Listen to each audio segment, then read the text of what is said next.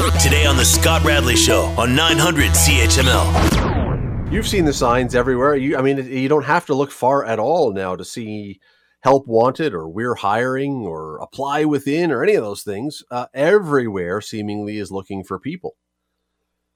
Well, it wasn't all that long ago. This was certainly not the case. It used to be hard to get a job. Well, now I, I, was reading somewhere that one of the hospitals in town is now looking for something like 250 registered nurses, just one of the hospitals. It's amazing how many jobs are now out there and how difficult it seems to be to fill them.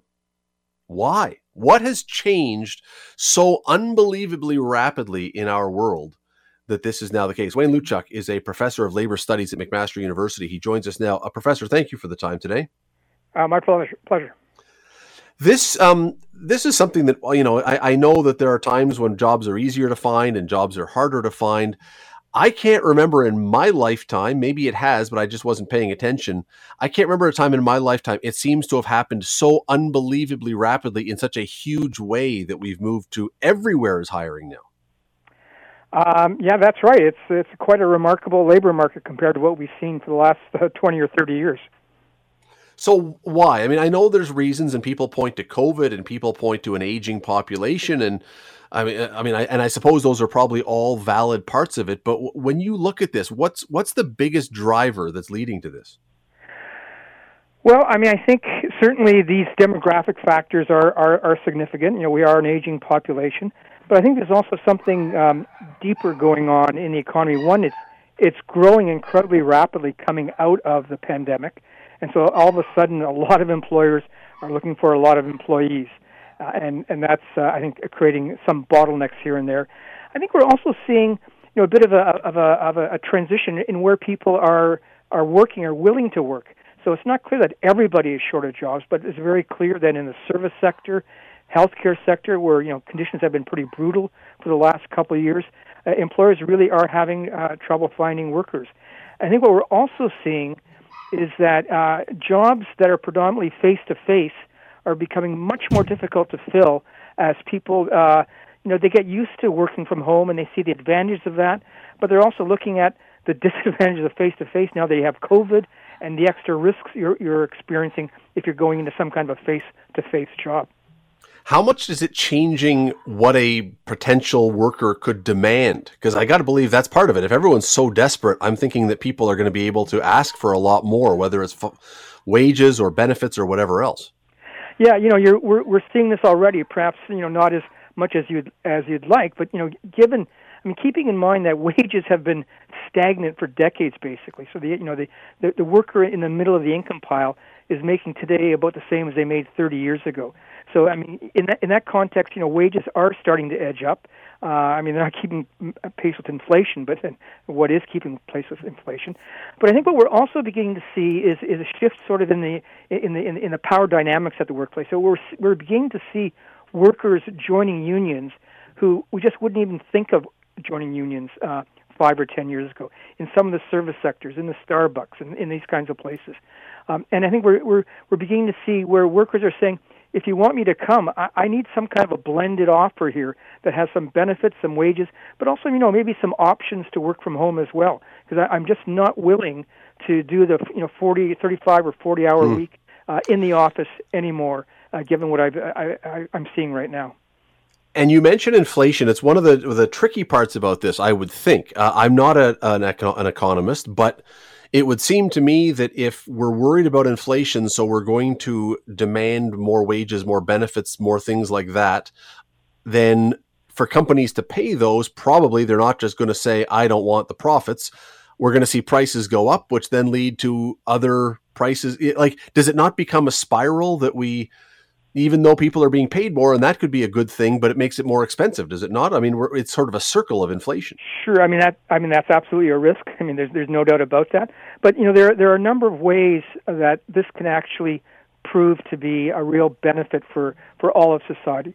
I, I think what we want to see is you know workers be uh, as productive as they can to work with the best tools, to have the best management systems, uh, to have the you know the best environments at work and I think if employers are going to be forced to, to pay more, one of the options is they, they they're going to have to do a better job than they have in the last hmm. little while. I mean, they've, you know, they've kind of had it easy for the last 30 years. I, I know a lot of employers are going to say, you know, where did you find this guy? Uh, but they've actually had it kind of easy, given you know they could they could hire people part time, they could hit, hire them at minimum wage, not provide any benefits. They didn't have to worry as as much as they should, perhaps, of how they're using those workers. I think what we're now in an environment where employers are really going to have to up their game. Uh, otherwise, we will just get this inflation. Uh, and and you know the employers that can solve this higher wage, higher productivity uh, trade-off are going to be the ones that are going to be successful going forward.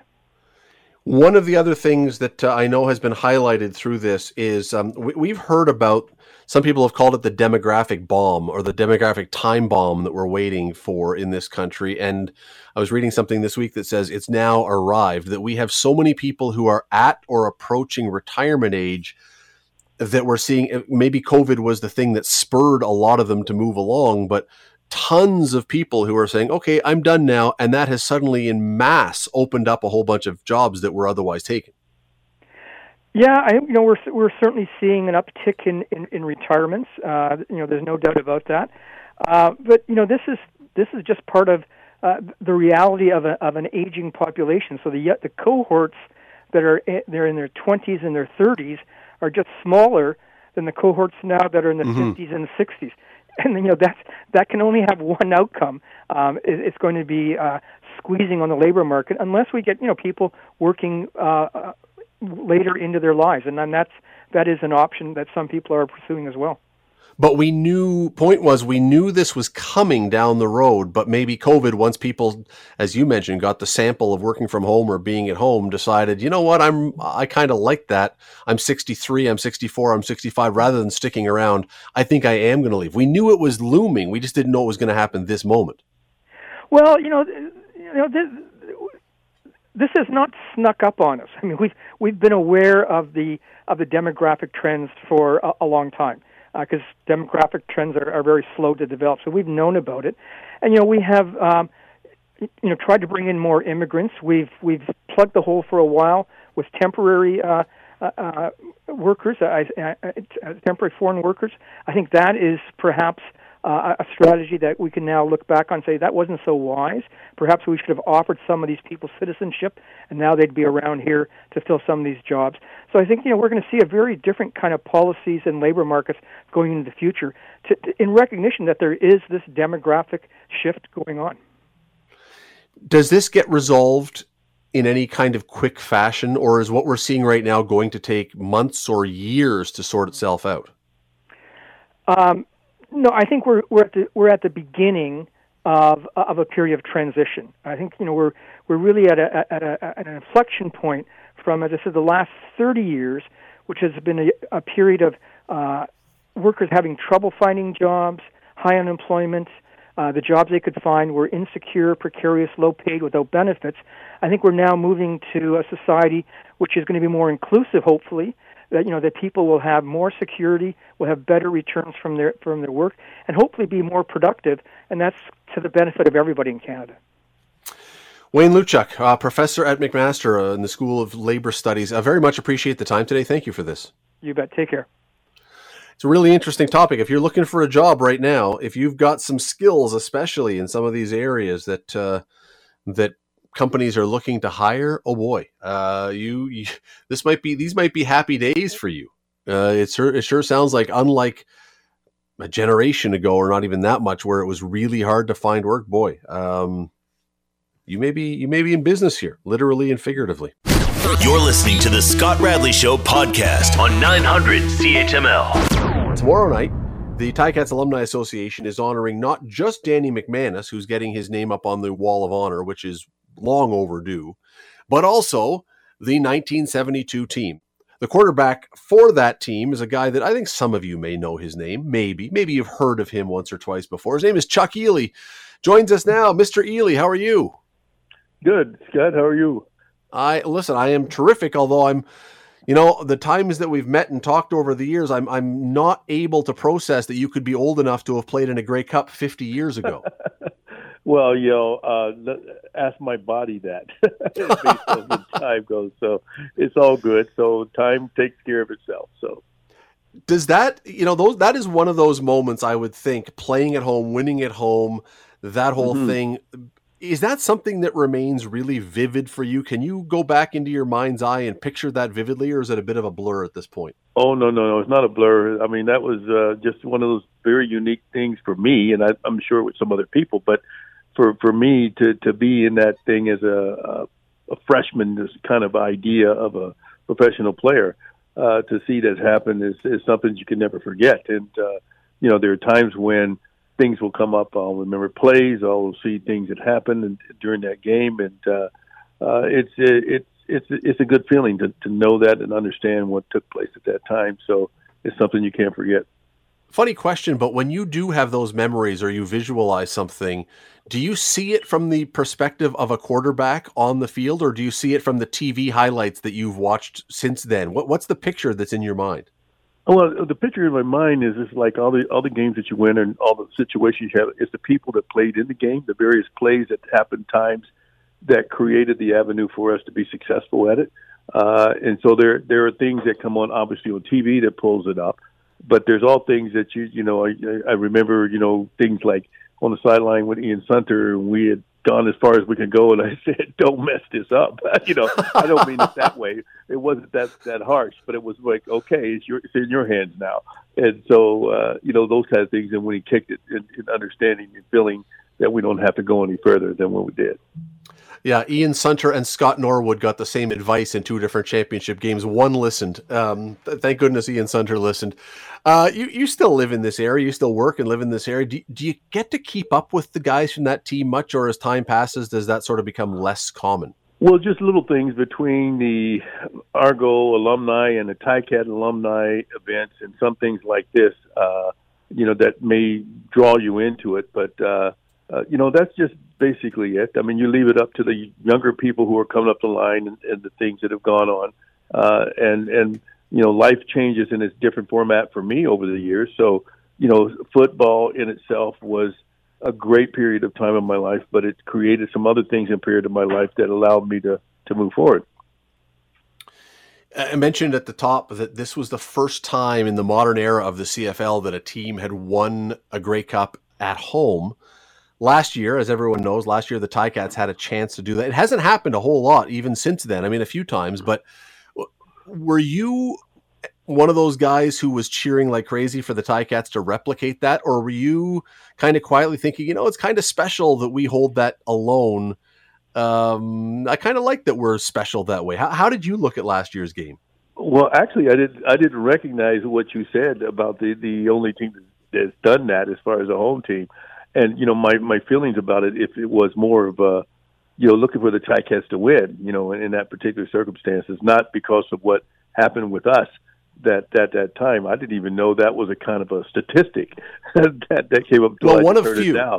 yeah not yeah, the only one, one not the only yeah. one but one of a few. There's not been many yeah. teams that have done it so it's it is still pretty special to and I mean look we all we watched the game last year. We saw what the crowd was like. You can even those mm-hmm. who weren't there in 72 could probably have got a bit of a feeling last year what it must have been like 50 years ago. Right, right. And uh, it, it was it was real very exciting. I think, you know, coming from the States and playing in the first year from college, you know, it was quite exciting to see the fans in Hamilton who were very much involved with their team. Very much that I, I wouldn't know that, you know, except for mm. playing through the games as you started up the season uh, but as we went through the season and went through the playoffs, and as we went through the bands and all the things, you could see the commitment of, of fans to a team that uh, that was playing at that time.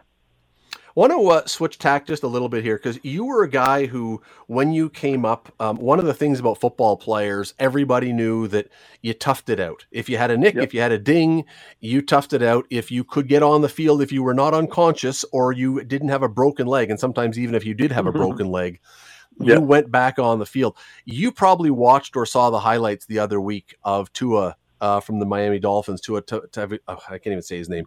Um, but, Tua. Thank you. Just yeah. Tui. That thankfully is easy first name to say.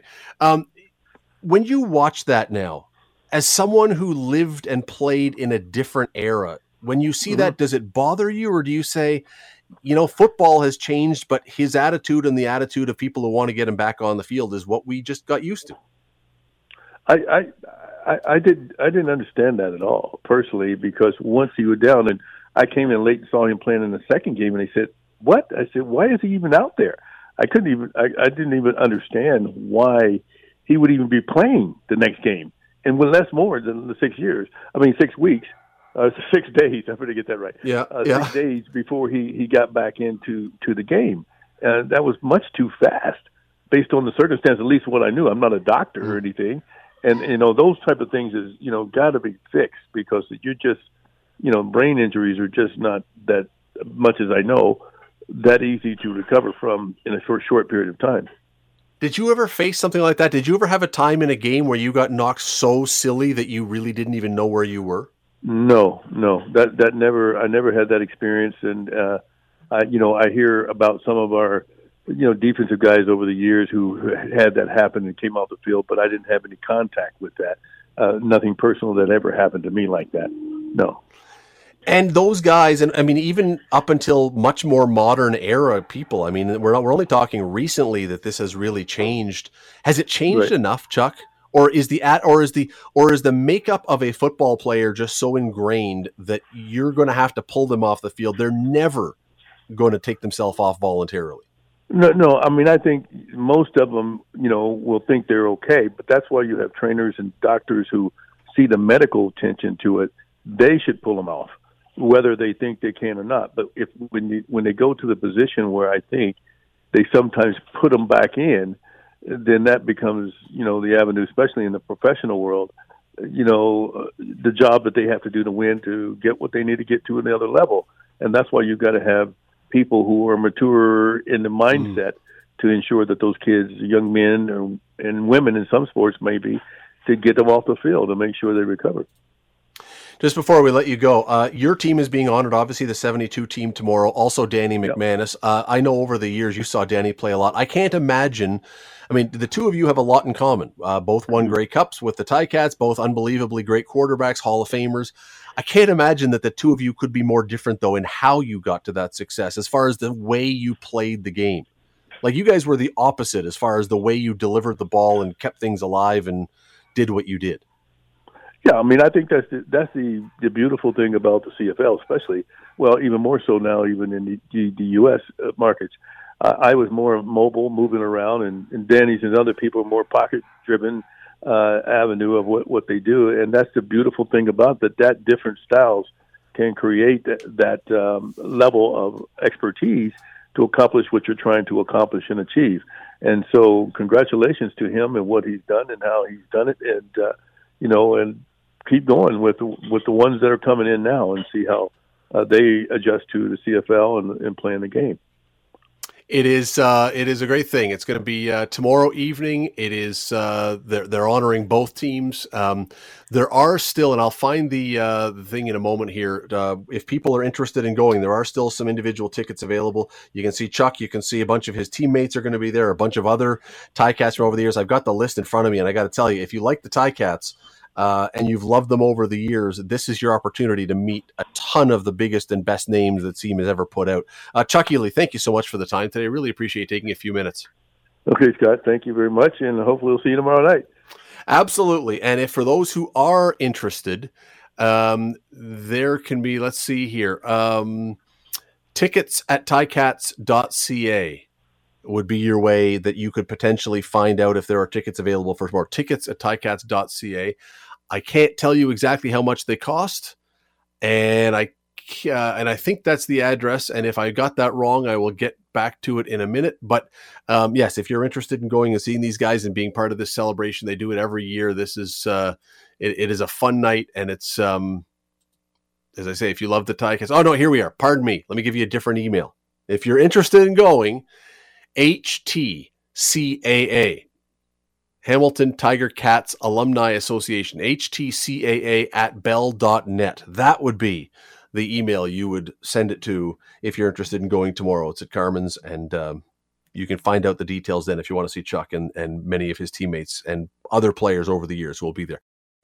You're listening to the Scott Radley Show podcast on 900 CHML. Today is Canadian Beer Day. There is celebrations from coast to coast, I suppose. Although, probably for many people, every day is Canadian Beer Day. So the celebrations are just, you know, it's Wednesday.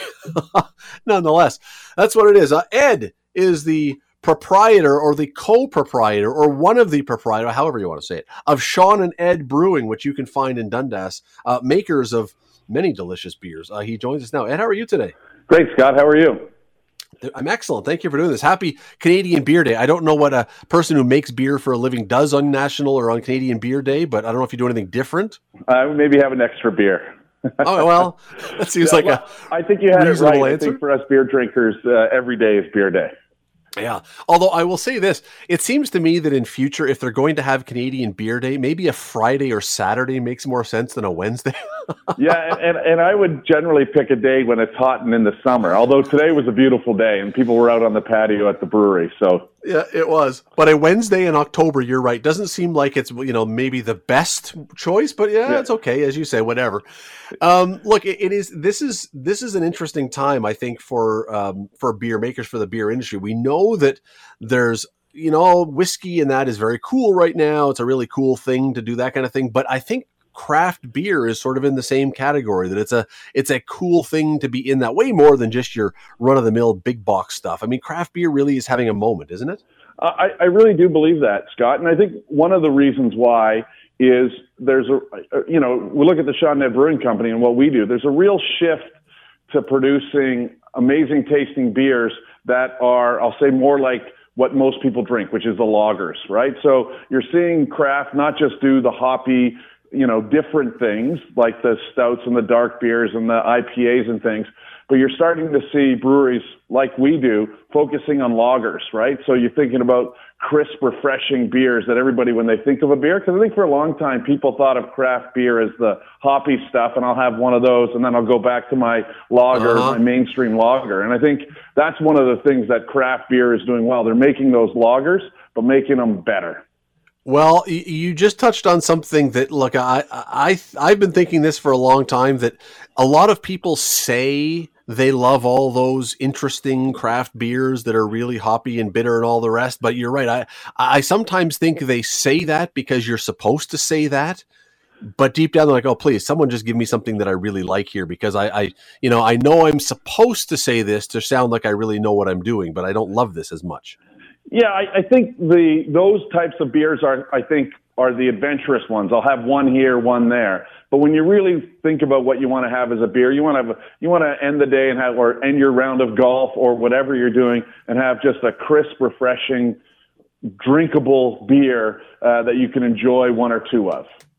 How did it get though to the point where so many people like you almost as I say and, and maybe you disagree with the with the premise but where you, to sound like you're really serious about it you have to talk about how you love this very specific very bitter very hoppy beer that everyone else goes oh, I'm not really sure. But to, to have to have credibility somehow we got to a point where you almost had to say you like those things yeah, I think that's true of everything, though, Scott. I see it in wine and I see it in other industries. True. It's, yeah, it's, yeah. It's you know the foodie people, you know, and in the food industry, oh, you got to have whatever the latest trend is. And when you think about it, it's like you know the latest trend for you know broccoli rabe it might not be the thing that everybody likes when you know all they want all they want is a nice burger and French fries, right? But you have to talk like you know it. So I don't think it's different than any other industry. I just think you know, people just need to get over the hump and then go back to the beer that they really want to drink. It's a great example. So, so as far as you're concerned, it would be okay for someone to come in and go, "I don't like that stuff. I call me a rube, but I'm I don't really like it." It's okay to say that. Yeah, no, I think I to me what I encourage people to do is drink what you like. Life's too short to drink things that people tell you to drink or what you're supposed to drink. You know, if you don't like it, don't drink it and be honest with yourself. But you know, we sometimes I always say it's there's the difference between uh, drinking with your head, oh, I'm supposed to like this, versus actually drinking the beer down, getting it into your stomach and going, oh my God, I really like that, and drinking with your heart. I always recommend the second way, not the first way. There is whether it's for the, as you say, the hoppy stuff, or more for the lagers that you guys are certainly uh, standing out with. Um, it is there are microbreweries that are starting up, or craft breweries, however you want to describe it, all over the country. It is not, I would think, though, and it's not a cheap thing to get into, is it? Uh, no, it's it's like anything. It's a different scale, right? So depending on how much, how big you want to be. So you know, you can get in uh, uh, call it a microbrewery that's more a on-site pub where you make the beer for on-site. That's one scale.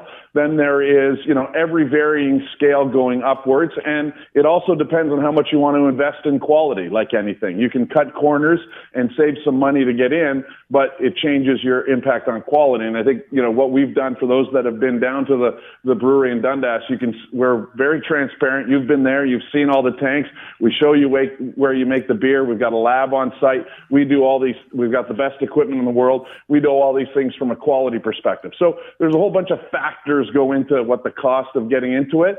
Um, but at the end of the day, also, if you just like beer, you can also start and do home brews, right? So there's nothing wrong with that either. Well, uh, okay. The homebrew thing, let me just say for the record, and again, you can agree or disagree.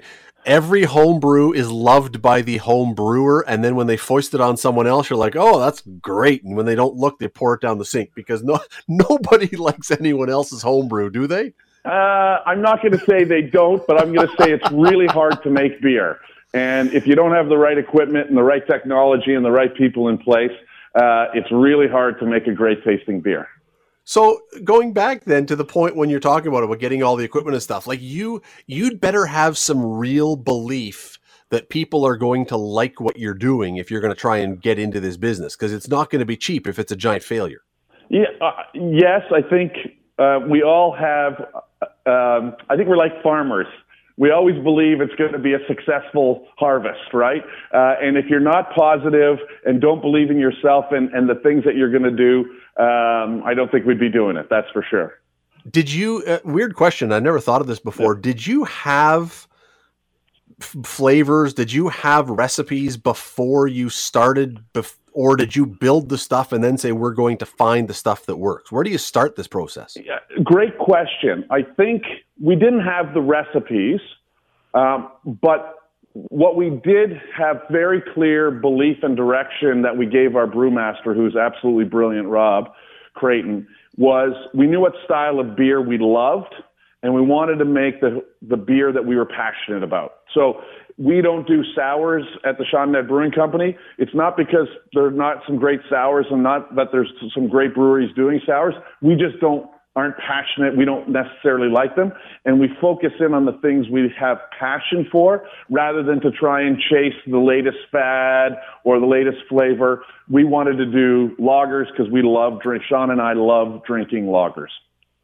How often though are you working on new things? Because I would think to stay relevant, you've got your base things. Every brewery has their base things that that, that work but you've also got to find things that stand out. You had Weir Beer this summer with Mike Weir, but I mean, are, is it constantly trying to find new things that you can bring onto the market?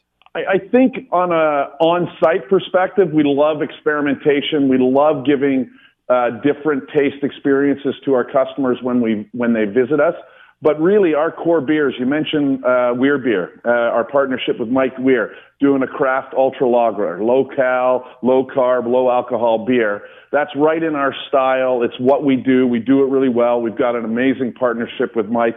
He's an amazing um, individual, and we share the exact same values. So, d- doing our Weir Beer project with Mike has been great, but it's still in line with what you know Shaun and I are passionate about and the types of beers that we want to create there seems to be one other thing besides whether your beer is great or not and i'm not your beer is, is very good. I'm not suggesting otherwise but if i was starting a brewery it seems that the first thing i would try and come up with is a can that's eye-catching and a name that may be re- memorable because that for so many people that seems to be the thing. If you're walking through the beer store and you see a can that catches your eye i'll buy it even if i don't know what's in it. Yep and i think that's very true. I think that's been a big part of craft's success um, there's everything from the wild and wacky and the cool, funky names to the simple and classic looking designs and everything in between. And I think what's what what makes that very attractive to people is craft has that diversity. And I think, you know, as we celebrate Canadian Beer Day, it's also about celebrating the diversity that exists in, in in craft beer. There's a lot of breweries here in Hamilton. They all do amazing things. They just do different things than the Shaun Ned Brewing Company, and we should be celebrating that. we always we often hear people say, "Well, the thing I like about craft beer is the ingredients, higher quality ingredients." Do you do you believe that people really can tell the difference if if you were to put a blind taste test in front of them of a craft beer and a we'll call it a big box beer? Do you think most people would really be able to say which one is which? I'm going to say probably not, but I think what consumers want to know is even if they can't taste the difference, and I, I some can, some can't, some may, some may not it's not necessarily about tasting the difference. Is you, remember, it's you're putting something into your body, right? And you want to put only the best things into your body if you can, right? And I think that's the way I think people look at it. They sit there and say, "Wow, craft beer, only four ingredients, all malt, malt, water, hops, yeast. That's it." Where the the big boys use chemicals, adjuncts, corn syrup all these other things to produce their beer. Now they do it very consistently, um, but I think consumers want to know that what they're putting, what they're drinking, is of better quality, and maybe or maybe not they can tell the difference. And even if they can't, I think it's been shown that people, if they believe that it's better, they are willing to pay more for it. They're they're willing to pay a premium if they buy that concept. Absolutely, yes. Which is you know again which is i guess great for the craft for the smaller places because you got to make your money somehow. So if you can if people will believe that you're giving them a good product they're willing to fork out for it. That's good. Yeah, yep. Absolutely. And, and, you know just for your listeners you know the, the reality in in the the beverage alcohol whether it's beer wine spirits you either sell a whole bunch and make a little bit out of every bottle or when you're a smaller guy you sell less but you need to make more out of out of that each individual bottle and so that's sort of the reality of pricing. And that's why you see craft beer may be slightly more expensive than the big mainstream beers because they're selling millions of cases and you're selling obviously a, a small fraction of that. Uh, just before we let you go, because I know you've got a, a, thing to get to here, but yeah. before you got into the beer business, something had to inspire you that you wanted to do it. And and generally, you're probably not going to advertise for another brewery, but was there a beer that you drank that you said, yeah, we got to do something like this. We got to, or I like this so much, I want to build something. What was the beer that sort of made you say, I want to get into this business? So, great question. And, uh, you know, it, it was at the time when one of the very first, if not the first craft brewers was just starting up. So it was late 1980s. Shaun and I uh, were in university. It was late 80s, early 90s in university. And it was still a craft beer and it was Upper Canada Lager. And that was probably when Shaun and I started moving away. You know, I think I think my beer in university was probably Molson Export, and we were starting to go. Wait, wait a minute. There's got to be something else here. And Upper Canada was down just off the QEW in Toronto. Was the craft brewer independent, and it was that Upper Canada lager that sort of flipped us to understanding that there's premium quality products out there, and that eventually someday down the road we'd want to be able to do something like that. Every everyone in our uh, generation, it was either Molson Export or OV. exactly. that, that is Ed from Shaun and Ed Brewing here on Canadian Beer Day. Uh, I know you got to run. Really appreciate you taking a few minutes today. Thanks for this. Awesome. Thanks, Scott. We'll talk to you again. Yeah, it's uh, if you've not been down there, uh, even if you look, here's the amazing thing. And I'm not being paid by them. I don't believe they advertise on the station. I don't know, so I'm getting nothing for this. Um, even if you don't like beer, Shaun and Ed is a cool place to drop in on there. They got good food, and it's a, it's just the, the place to go and look. It is if you're down in Dundas on Hatt Street, go take a look. The Scott Radley Show, weekday evenings from six to eight on 900 CHML. The Scott Radley Show podcast is available on Apple Podcast, Google Podcast, and wherever you get your podcasts. I'm Scott Radley. Thanks again for listening, and do not forget to subscribe to this podcast. It is free. You will never miss an episode, and also be sure you rate us and review us. Whatever you think of us, we'll take it. Thanks for listening.